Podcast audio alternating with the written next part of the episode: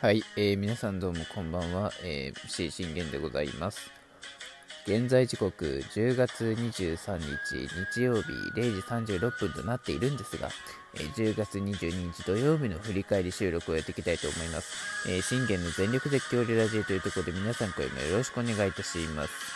えー、この番組は、えー、オリファン歴10年の私信玄がオリックス試合の振り返り、えー、MLB では、えー、3年ファンのドジャースを主に振り返り、えー、あとは気になった、え試合を振り返っていく、え以上すべてを12分間で僕の思いの丈を語っていくラジオ番組となっております。よろしくお願いいたします。え今日もですね、えもう家族たちがもう寝ておりますので、え静かめに、え撮りたいと思います。いや、いよいよね、え日本シリーズが始まったというところで、ございまして。うん。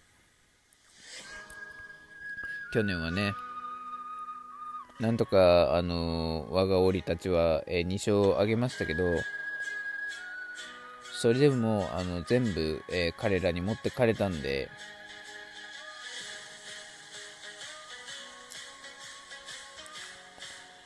うん。もう、あのー、絶対に明日、明日じゃねえわ、あのー、今年の日は、えー、もうやり返してやると。あの、去年の借りを返して、絶対に日本一になってやるという思いが、我々としても強いので、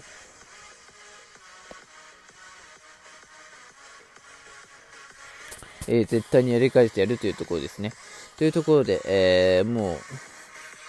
あんまし喋りすぎるとまたあれなんで行きましょうか。え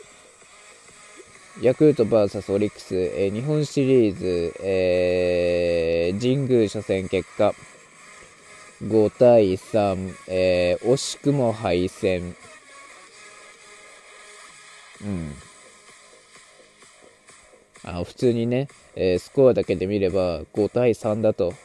えー、2点差までよく追い詰めたな、うん、よく頑張ったってなるのが、あの、普通なんですけれども、今日の試合を見て、僕は、接戦を落としたなっていうのは感じられなかったんです。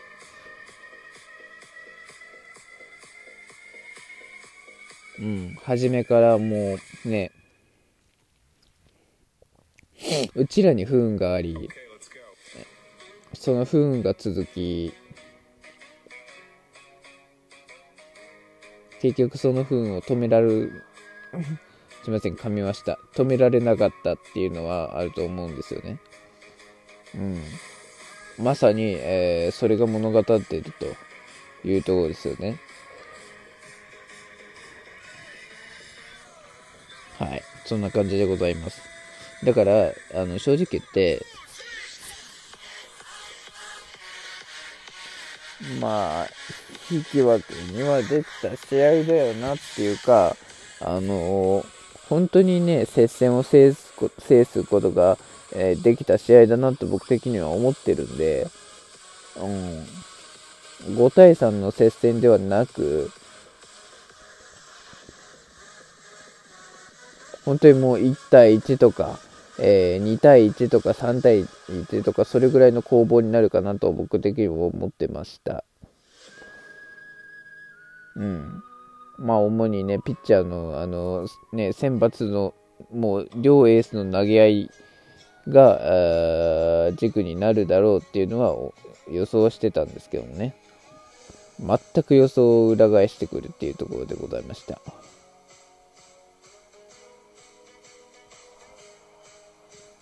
えー、それでは行きましょう。えー、オリックス先発は、エース吉信、ね、えー、防御率1点台、ね、シーズン中は、えー、15勝上げてくださって、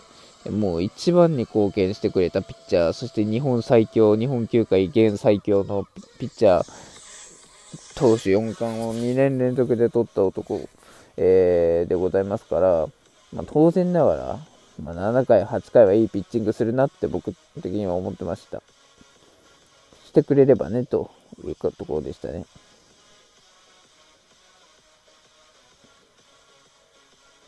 まあ、あとは頼んだのは、あのー、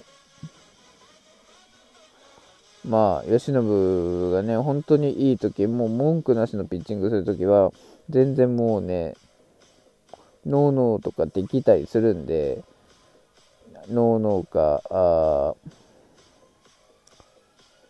完全試合、うん、どっちでもいいからね、あの、達成できてっていうところで、えー、先に進みたかったんですが、見事そういうね、ものはなく、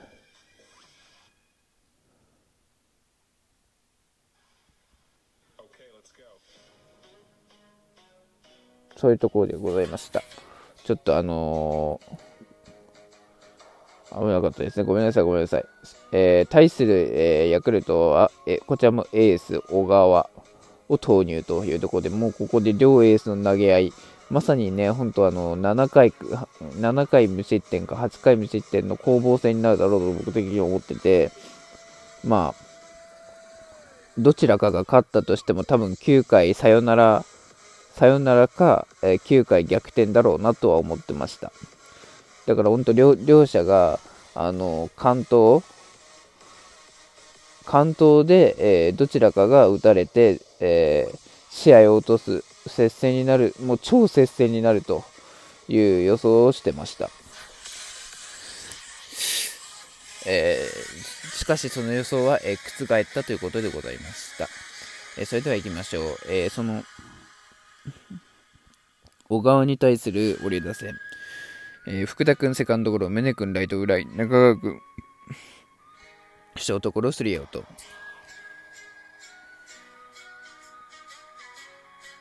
ね、いきなり見たのは、えー、小川の完全試合ペースのピッチングをいきなり初回から見せられたっていうところですね。うん。いやもう、なんて言うんだろう。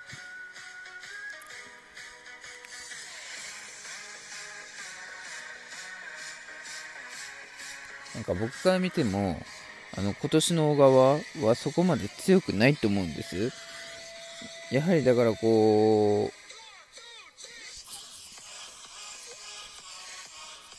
う、何か関係はあるんだろうなとは思ってはいましたけど、でもここまであの小川の状態はいいよいいいいんかと思ったら本当に良すぎたんで、あの何とも言えなかったですね。うん、ごめん、これ完全ペースの、完全 J ペースの小川やんと思いつつ、えー、見てたんで、でもこれね、あの、小川に完全試合させられるとかいう、あの、また屈辱を、あの、受けなきゃいけないんで、佐々木朗希以降のね、屈辱を。なんとしても、えー、まあ、まあでも、2回ぐらいから、あ多分捉えてくれるだろうっていうのはあったんで、っていうとこでしたね。えー、その裏、えー、吉信の立ち上がり、えこれ塩見にレフトへのヒットを許すんですが、これ山崎にこれ空振り三振。えしかしこれ、えー、走っていた、えー、塩見がこれ盗塁成功でワンアウトとなりまして、えそこから山田哲人空振り三振に切って盗塁ツーアウトとするんですが、これ村上にフォアボールを許しました。え、そしてこれオスナにレフトへの先制タイムリーツーベース。これね、あの、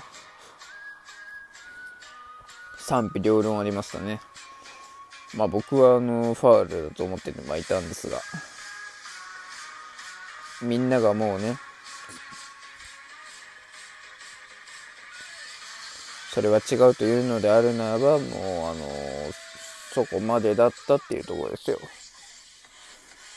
うん。そんな感じですね。ちょちょここでいきなり慶喜が2点取られてしまったというところで、まあ、ここのよこの初回の慶喜の立ち上がりとしては、状態もなかなかつかめず、本当に不調でしたね。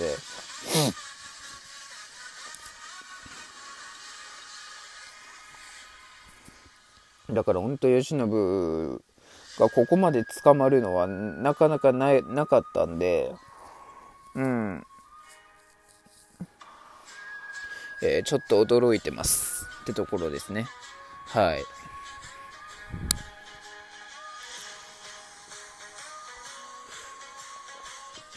えー、しかしこれ、ね、4回5あの3回4回に許したこれホームラン、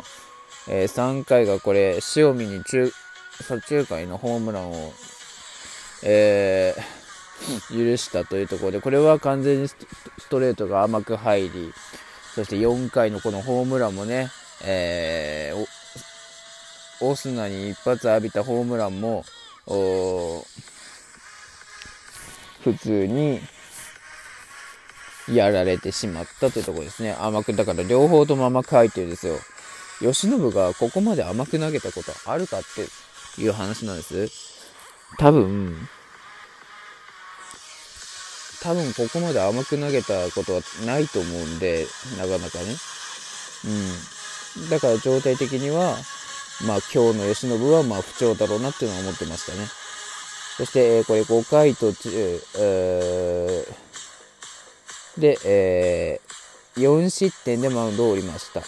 えー、腹にね、痛みを訴えて降板というところでございまして、えー、そしてそのまま試合はずるずるいき、えー、なんとか3点目を我が降りるか取るんですが、